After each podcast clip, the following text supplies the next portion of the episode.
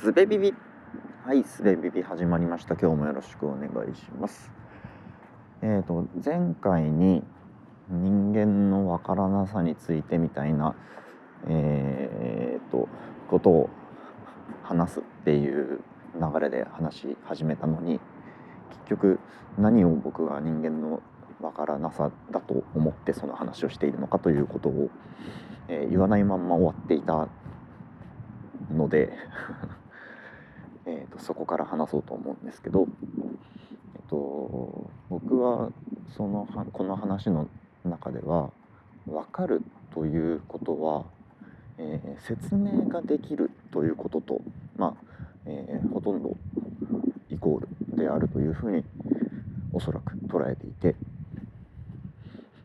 で、えーだからえっ、とある人がうん一貫した行動原理に基づいて行動している過去言ったことと一貫した行動を今取る、えー今取った行動と、えー矛盾のない行動を未来にも取る。ということが、えー、と分かる行動理解できる行動説明できる行動だというふうにおそらく捉えて、前回の話をしていて、うん、でも本当は本当はっていうのかな、うん、人間は人間はっていうと主語でかすぎるのでえっ、と僕はとか、えー最大でも僕らはっていうような表現にとどめますけど、僕らの行動原理っておそらくそうではなくて、えーおそらく気分の方が気分とか直感とかの方が優位なんじゃないかと思ったんですよね。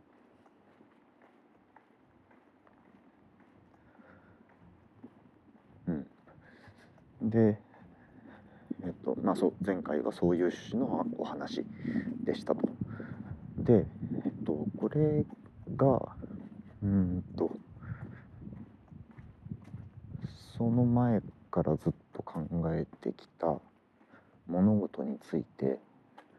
分かることとか分からないことというのにも少し共通する部分があるかなと思ったというのが今回今からするお話なんですけど、えーそう分かるということが説明可能であるということだとするとえっ、と僕らは物事について分かるということを積み重ねていってそうすることでその物事を分かってきた。分かることにしてきた。わけですけど。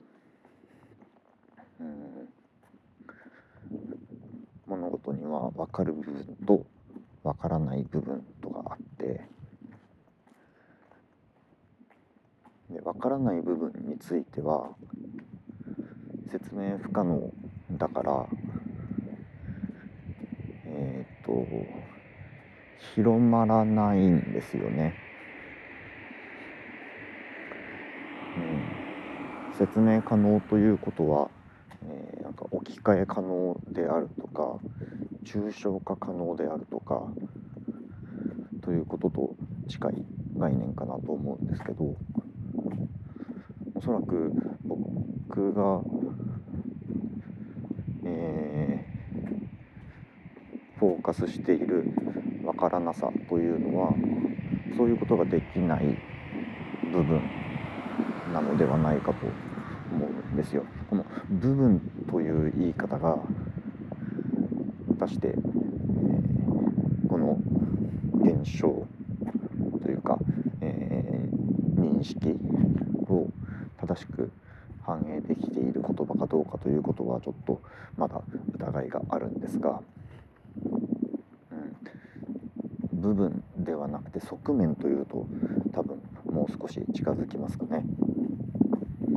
物事には分かる側面と分からない側面があるのだと、えー、そうねうんであのー、多分僕がその分からない側面について分かったということはできないと思うんですよね。これから、えーと、将来のことを考えても。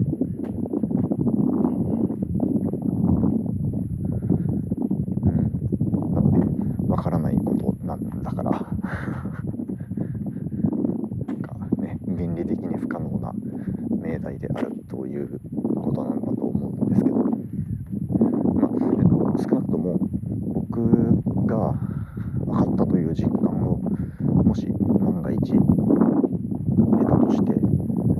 それを皆さんにこうやってお伝えすることはできないんですよね。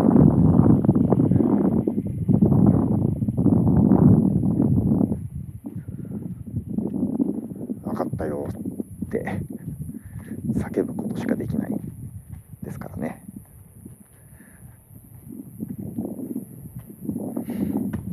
でその分かることがおそらくないであろう現状および将来、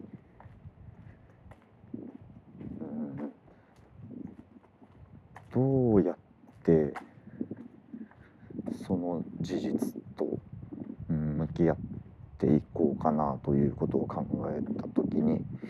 別に悲観しているわけでも絶望しているわけでもなくてただ観察しているんですけど、うん。えっとまあ、どうやってそのことと、えー、向き合っていこうか歩んでいこうかということを考えた時に多分、えー、多分これまで言ってきたことと何ら進展はないんですが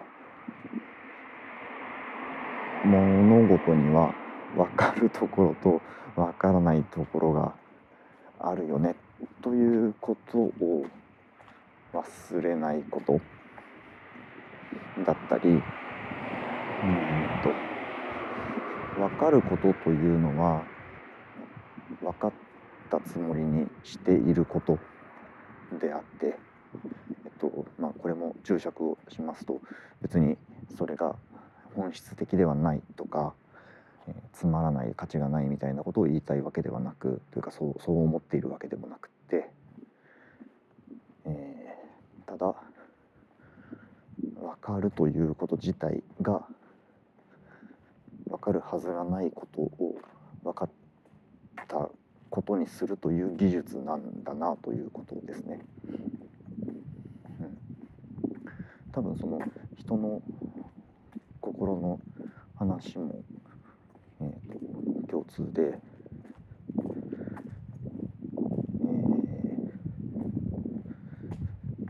ー、何か行動言動があった時にそれにそれを納得するだけの因果関係を何かしら見出せた時にその行動について解できるみたいなことが起こるわけですよね。でそれは本当にそうなのかということは周りからはわからないし多分本人にも本当は分かっていないんだけどでも、えーと、それで分かんないままだと何もわからないので、えー、十分説明できそうだといううん藁にしがみついて分かったのだということにしているわけですよね。でそれが自然で当たり前なわけですよ。うん、なんかそんな世界の中で取りうる姿勢というのはやっぱりかるということは暫定的であり、えーと、全くうん客観的に正しいことっていうものではないのだよと、えー、無数にある側面の中の一つなのだということを分かっておくべき。であるなということですかね。